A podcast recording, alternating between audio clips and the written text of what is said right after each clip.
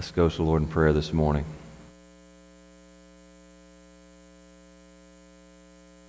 Lord, we do thank you this morning that as we come to your throne of grace, we come as we are. You don't expect us to transform ourselves to come to your throne of grace. There's nothing required of us but to trust in you.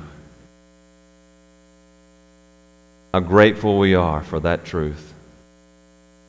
For if anything was left up to us, we would make a wreck of it. Thank you, Lord, that you take us as we are, and we trust in you.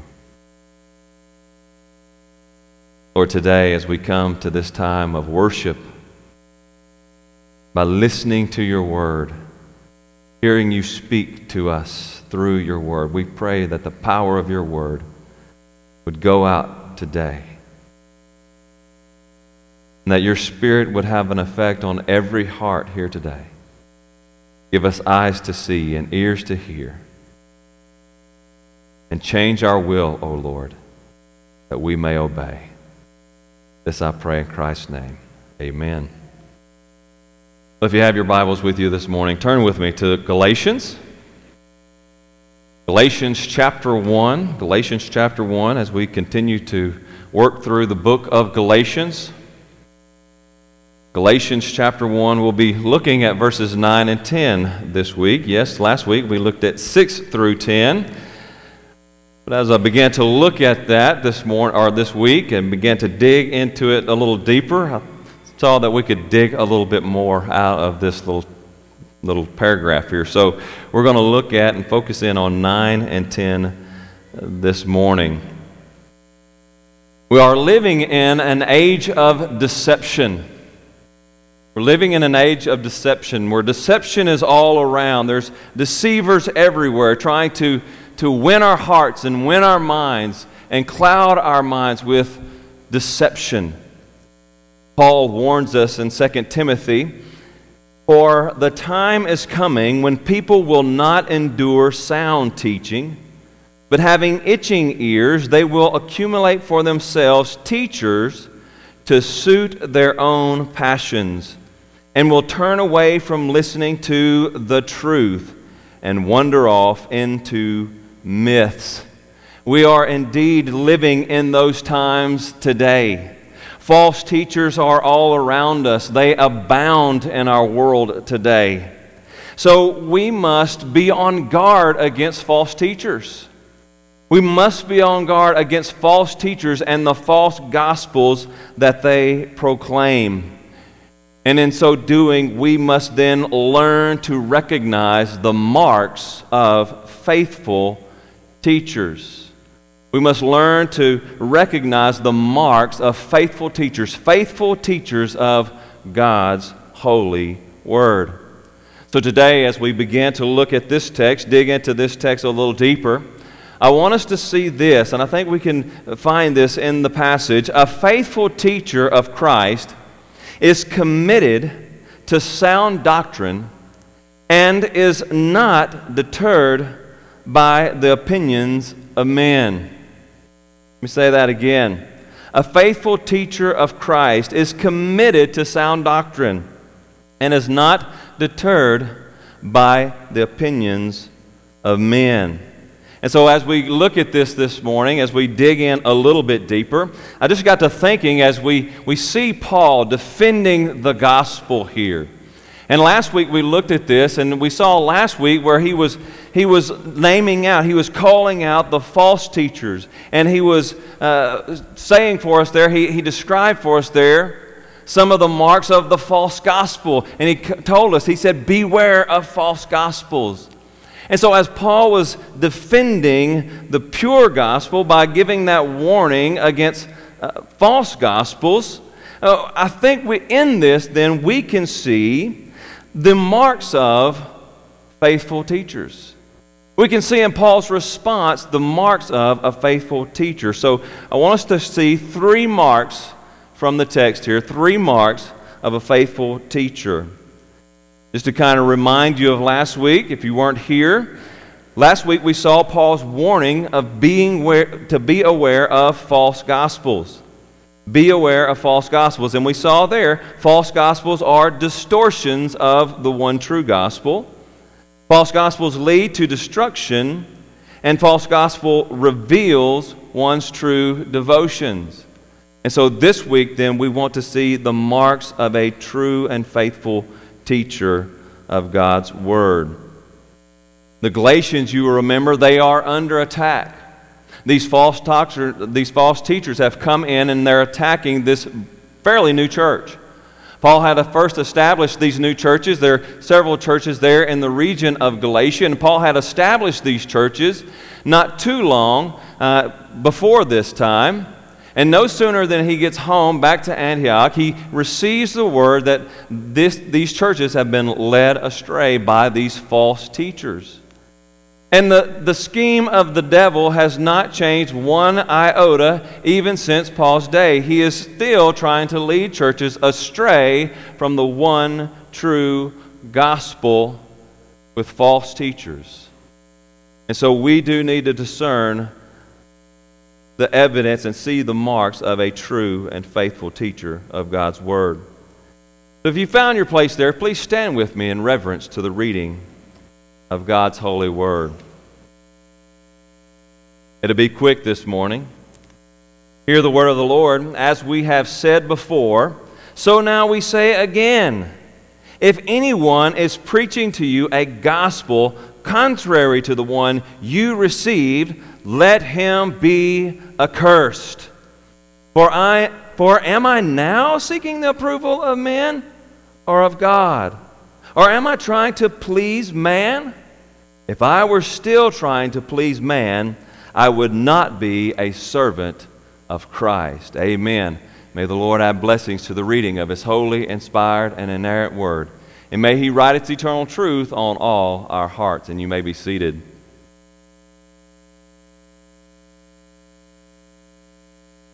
So three marks of a faithful teacher. Three marks of a faithful teacher. I think as we begin to look into this text, we see, first of all, the first mark of a faithful teacher is this. A faithful teacher is committed to sound doctrine. A faithful teacher is committed to sound doctrine. A faithful teacher of God's Word is committed to sound doctrine. First of all, he is committed. Let's look at our text again. Look there at the first part of verse 9. As we have said before, Paul tells the Galatians, so we say again. I want you to notice that. Take note of what he is saying there. As we have said it before, so I say it to you again. Paul here is showing us his commitment to sound doctrine, isn't he? He's not one who wavers in what he has been teaching. He doesn't He is not tossed to and fro by every wind of doctrine. But Paul is consistent.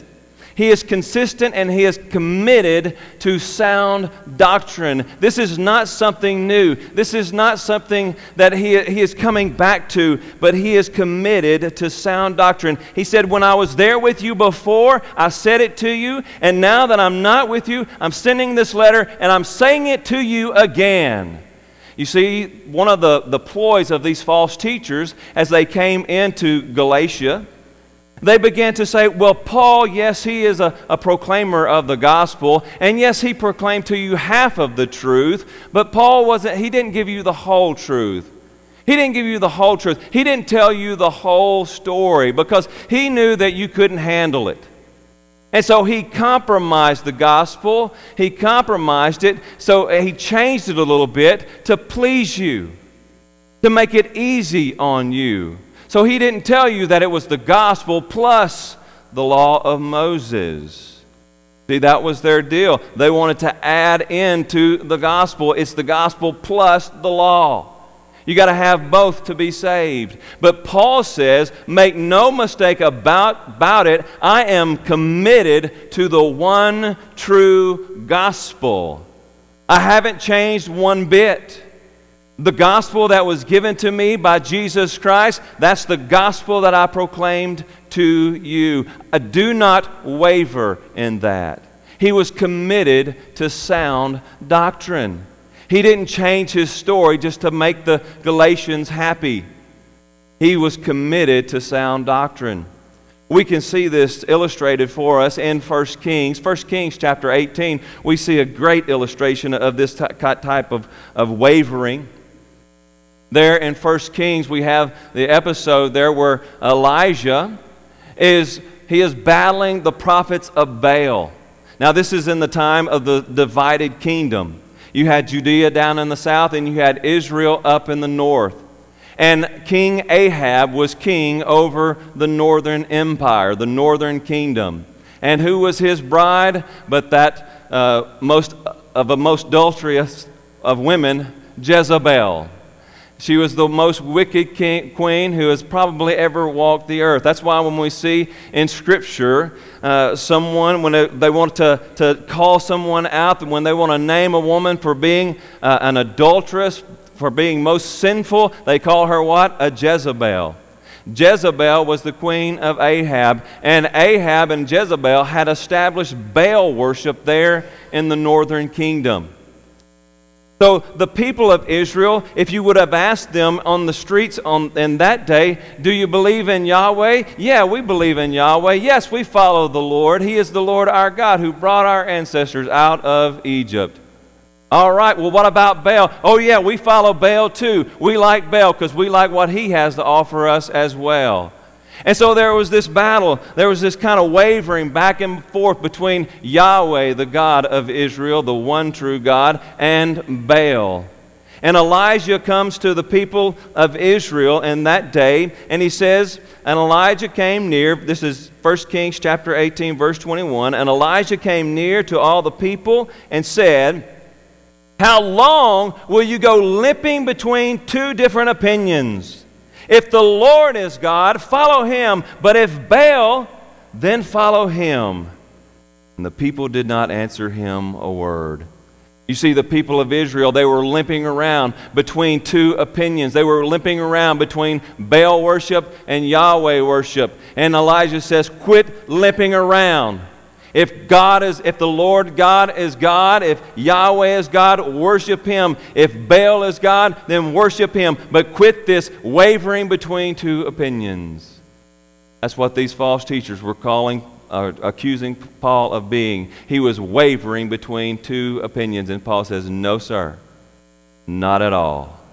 What I proclaimed to you before, I proclaim to you now. A true gospel preacher, a faithful teacher of God's Word, does not limp around between two opinions, but he is committed to sound doctrine. Notice there, too, he is committed to sound doctrine. That's what he is committed to, sound doctrine, the true gospel of Jesus Christ. There's an inference that we can pull from that. Paul here, you notice that. What I have said to you before, what we said to you before, so now I say again, if anyone is preaching, he is proclaiming to you a gospel, the good news of God, contrary to the one you receive, let him be accursed. The inference here, or the emphasis here, is on the gospel. You see, Paul, for him to know the true gospel, for him to be sound in sound doctrine, then he himself had to be mature in the faith.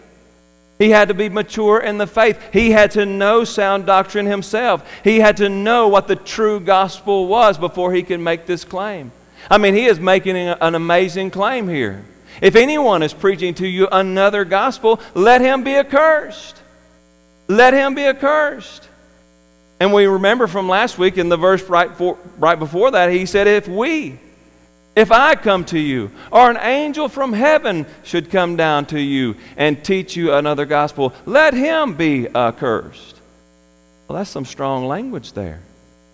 He's calling on himself. If I am teaching the wrong thing, if I am not sound in my doctrine, if I'm not sound in what I'm teaching you, then let me receive all the judgment of God and the eternity of hell if I'm leading you astray. I I mean, that's serious. So Paul here, we can infer, Paul was sound in doctrine. He was sound in his faith. In fact, we see in the New Testament the requirements of the elder/pastor. That's what an elder is. An elder is a pastor. But we see the requirement for an elder in 1 Timothy chapter 3 and 6. He must not be a recent convert, or he may be puffed up with conceit and fall into the condemnation of the devil. And a pastor, an elder, is not to be a new convert. He must be sound in his faith, sound in the doctrines of God. He must know what he's talking about. Now, that doesn't mean he has to know everything. I can tell you, I don't know everything. Praise be to God, I'll be learning more about God till the day I die. And I believe that even when we get into eternity, we'll never know all there is to know about God, because God is just that fantastic. He is that amazing. He is that wonderful. So it's not that a pastor, an elder, a teacher of God's Word has to know everything about God and about God's Word. He doesn't have to have every piece of doctrine figured out for himself, but he better be sound in doctrine. He better at least have the core beliefs down pat. He better know those things. He better be sound in those things. He better be committed to those things. First and foremost, he better be committed, and he better be sound when it comes to the gospel of Jesus Christ. There is one gospel. There is no other gospel. There is one gospel. So a pastor must be sound in faith. He must be a mature believer. You know, one of the problems I see in the church today, and you've all seen this before, this kind of just, it irks me. It irks me. This is a pet peeve of mine. A new believer comes and he feels called to the ministry. And what does the church do? Oh, well, next week we're going to put you in the pulpit and let you preach. That's unbiblical. It's unbiblical.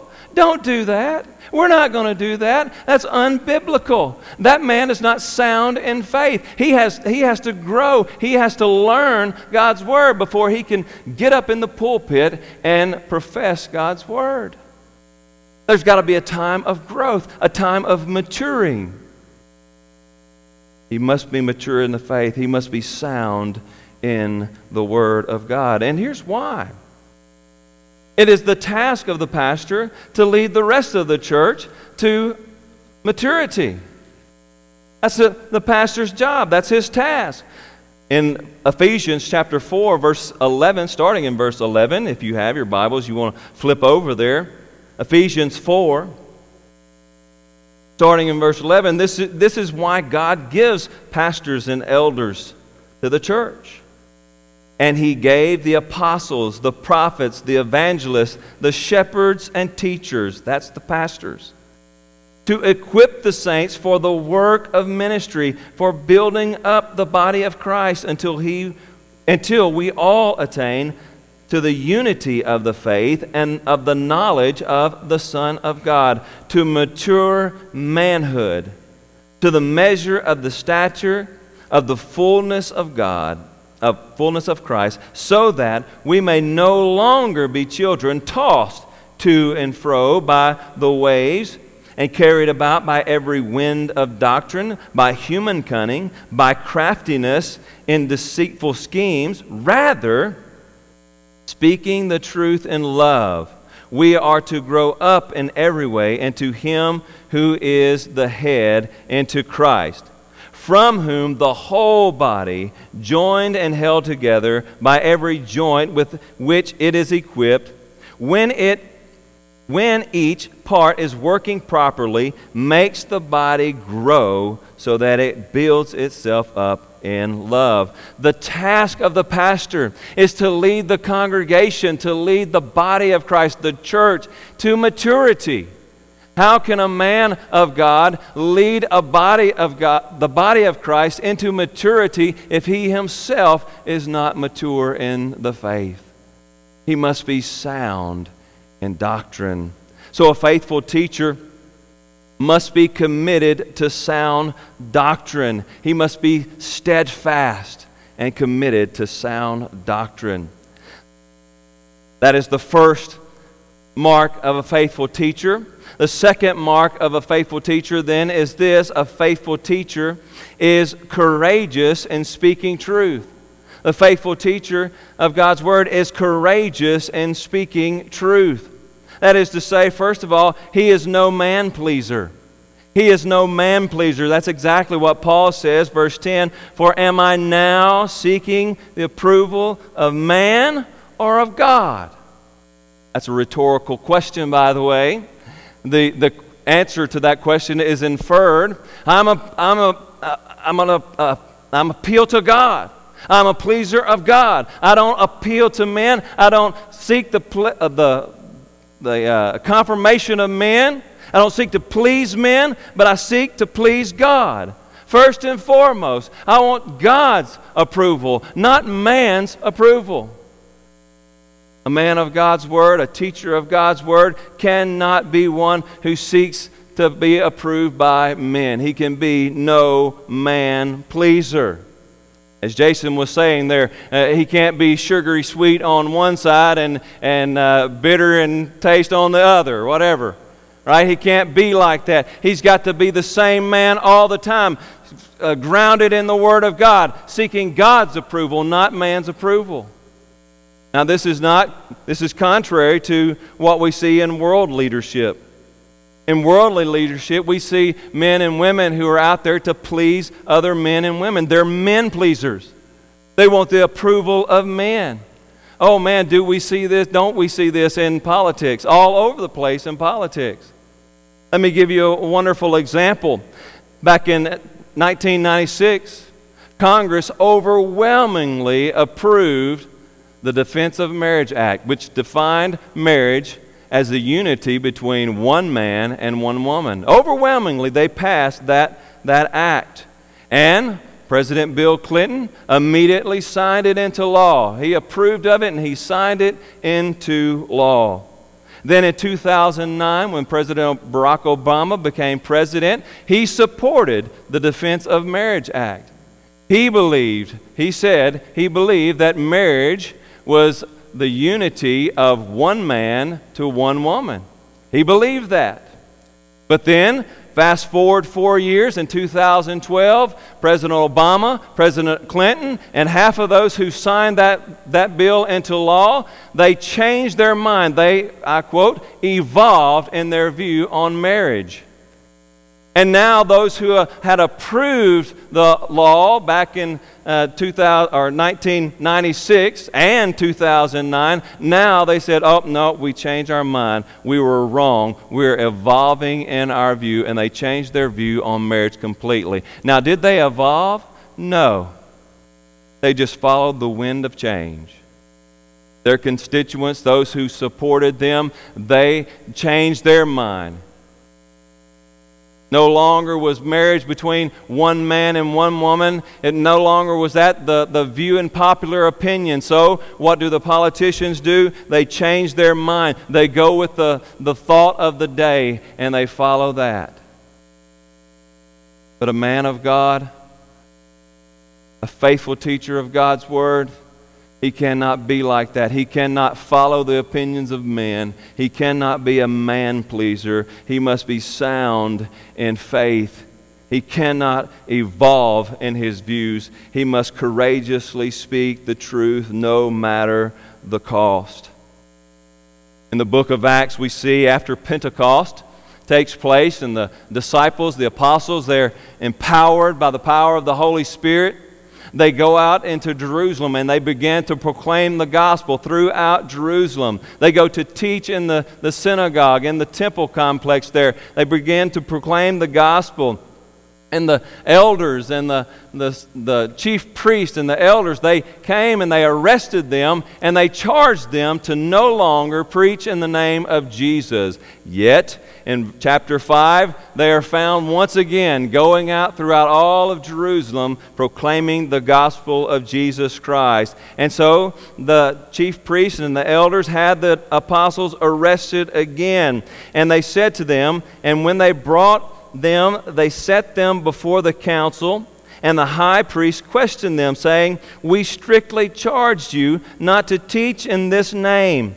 Yet here you have filled Jerusalem with your teachings, and you intend to bring this man's blood upon us." But Peter and the apostles answered, "We must obey God rather than men." A faithful teacher of God's word must not be a man-pleaser, but he must seek the approval of God. God's approval is his main focus, his primary focus. And why is this? Why is it that a man of God, a teacher of God's word, must first seek God's approval above anything else? Because a teacher of God's word will stand before God and give an account for what he teaches. 1 Thessalonians chapter 2, verses 3 through 4 says this, "For our appeal does not spring from error or impurity or any attempt to deceive, but just as we have been approved by God to be entrusted with the gospel, so we speak, not to please men, not to please man, but to please God who tests our hearts."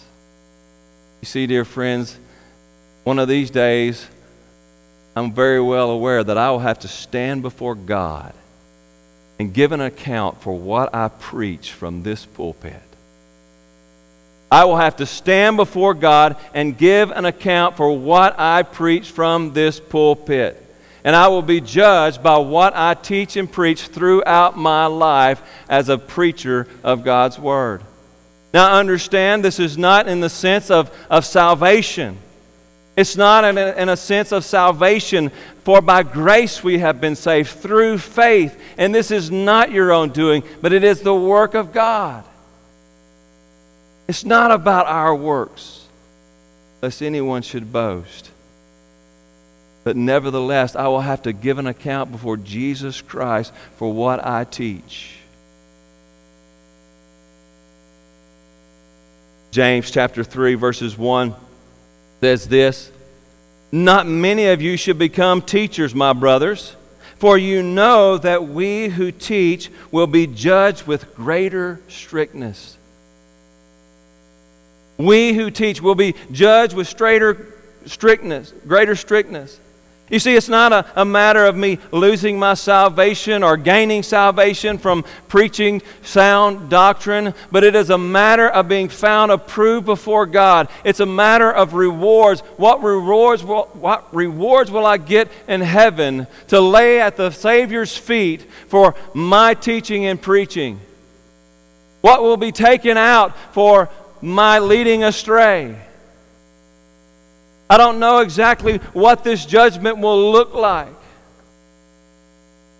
But I want you to know it keeps me up sometimes at night to think about my teaching and preaching. Am I leading them straight, Lord? Am I leading them straight? Is there anywhere that I'm wavering? Hebrews chapter 13, verse 17 says, "Obey your leaders and submit to them, for they are keeping watch over your souls as those who will have to give an account. Let them do this with great joy and not with groaning, for that would be of no advantage to you." The Prince of Preachers, Charles Spurgeon, once said, "I tremble like an aspen leaf, and often in coming down from this pulpit, I have felt my knees knocked together. Not that I'm afraid of any one of my hearers, but I am thinking of that account which I must render to God, whether I speak His word faithfully or not. On this service may hang the eternal destinies of many." Oh, preachers and teachers of God's word have a grave responsibility upon them to teach sound doctrine every time and to never waver with the opinions of men. Oh, dear friends, when you look to sound teachers, are they teaching the pure word? Are they faithful in what they teach? Or are they wavering? Oh, a faithful teacher has little time to worry about the opinions of men. Has little times to worry about the opinions of men. His thoughts must always, always, always be on the delight of the Lord. So the first mark of a faithful teacher, he is committed to sound doctrine. Second, he is courageous in speaking truth. And third, a faithful teacher is captive in service to Christ. A faithful teacher is captive in service to Christ. Look there again in verse 10. For am I now seeking the approval of man or of God? Or am I trying to please man? If I were still trying to please man, I would not be a servant of Christ. Now notice there that Paul recognizes the fact that at one time he was a man-pleaser. At one time, he was a man-pleaser. There was a time in his life, and we'll look at this more next week, but there was a time in Paul's life when he was seeking the approval of men.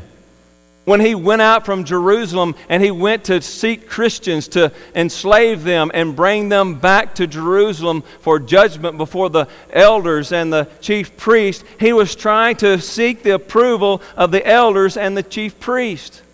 He was seeking the approval of men, but something happened to Paul. He met Jesus on the road to Damascus. And though he had been living in sin, living in rebellion against God and God's Savior, he had been running in religious zeal. He had been running away from God, kicking against God. Yet on the road to Damascus, he met his Savior. He met the Lord and Savior, Jesus Christ. He says, Paul, why are you persecuting me? And Paul says, well, who are you, Lord? He recognized him as Lord. Who are you, Lord? I am Jesus, whom you are persecuting.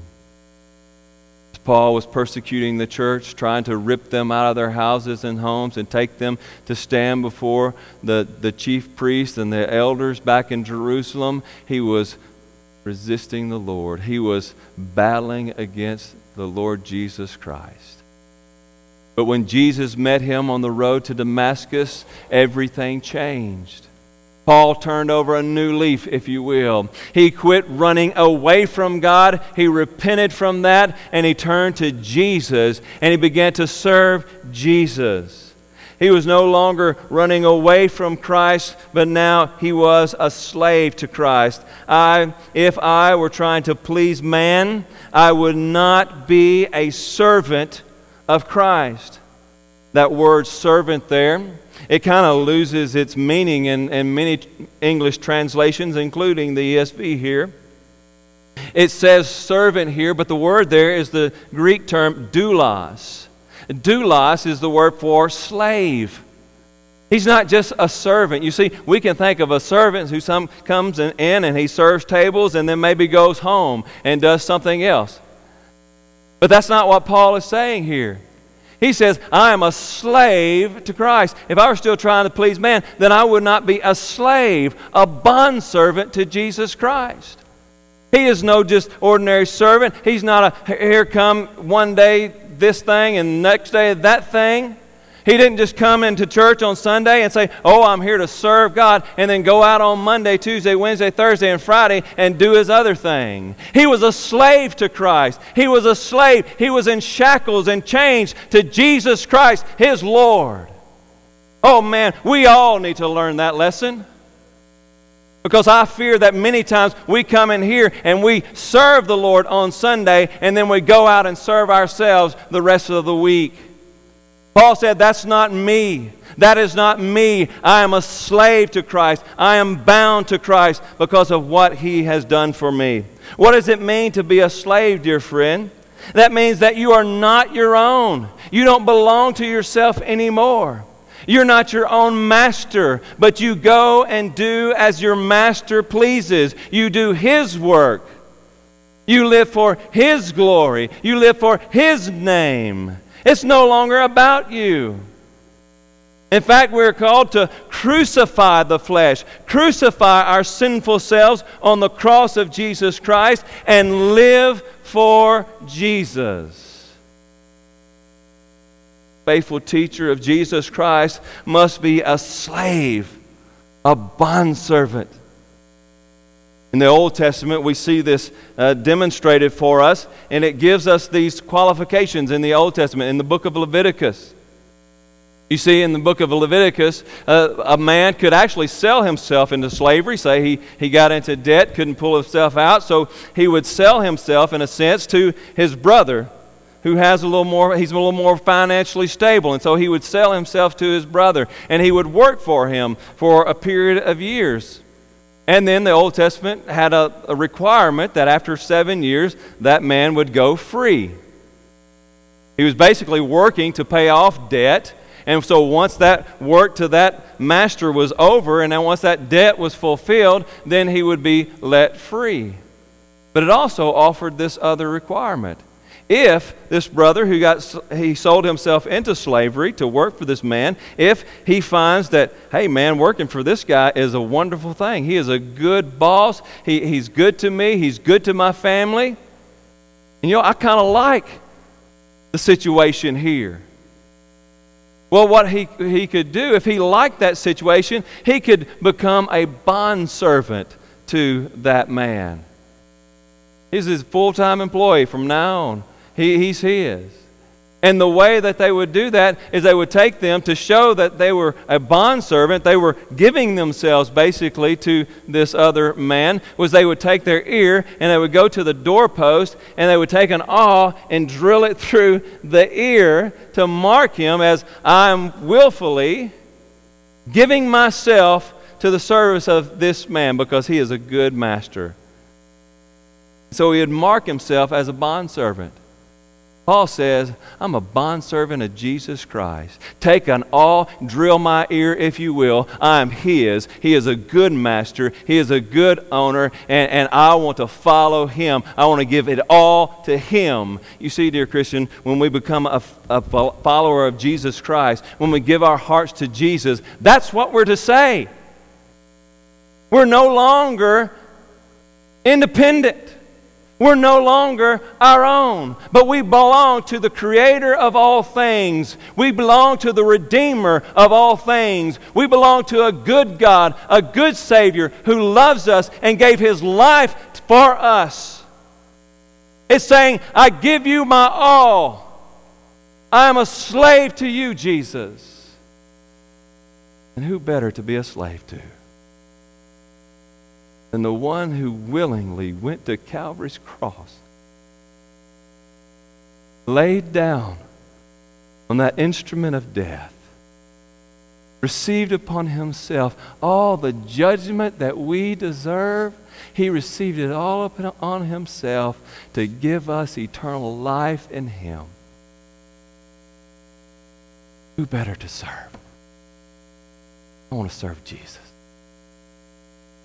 Lord Jesus, I'm your bondservant. A faithful teacher is captive to the service of Jesus Christ. Scripture tells us that you cannot serve two masters. Luke chapter 16, verse 13, no servant can serve two masters, for he will either hate the one and love the other, or he will be devoted to the one and despise the other. You cannot serve God and money. Now, Jesus directly was there talking about money, the love of money, but the truth is said to any other thing. Dear friend, you cannot serve two masters, whether that be yourself or Christ.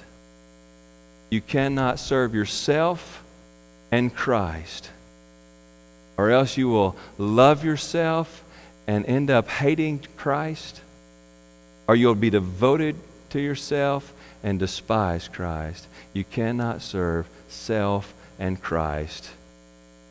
You must be a servant of Christ alone. No one can be, you cannot be a slave to Christ and still be a slave to people's opinions. When you think about being obedient to people's opinions, being caught up in people's opinions, being a man pleaser. You can't please men and please Christ at the same time.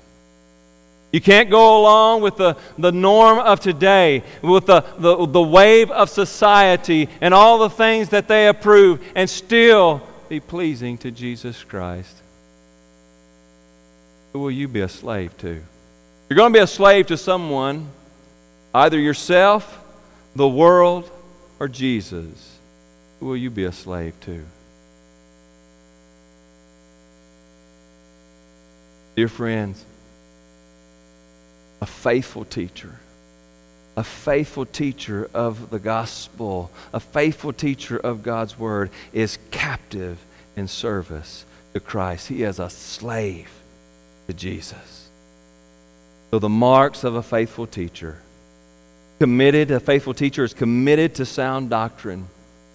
He is courageous in speaking truth, and he is captive in service to Jesus Christ. See, dear friends, the world today is captive to the flesh. The motto of the world is if it feels good, then do it. The world is captive to the desires of the flesh. The world is a slave to the desires of the flesh. And so the worldly teachers today, they are enslaved to the desires of the flesh. They're enslaved to the opinions of men. They're enslaved to whatever the world tells them to go. But we are called to put to death the flesh. Put to death the desires of the flesh and live unto God. Therefore, a faithful teacher and preacher of God's word must be devoted to Christ, devoted to sound doctrine, seeking the approval of Jesus Christ above and beyond everything else. Dear friends, I know today, especially in our day and time, it's so easy to you go out of here, and I'm not the only voice that you're going to listen to. You're going to leave out of here today and you'll turn on the Christian radio station and you're going to hear other voices out there. Don't listen to every voice. I don't care what station they're on. If they're on the cross or the hill or American Family Radio, don't you listen to every voice out there. Because there's some voices out there that will lead you astray. They will bend to the will of man and not teach the Word of God. Oh, they'll sound good, but judge them. Judge them. Be a fruit judge. Look at their lives. What is their life telling you? Is their life telling you they're a servant of God, a servant of Jesus Christ? Are they a servant to flesh? Are they a servant to men? Judge them.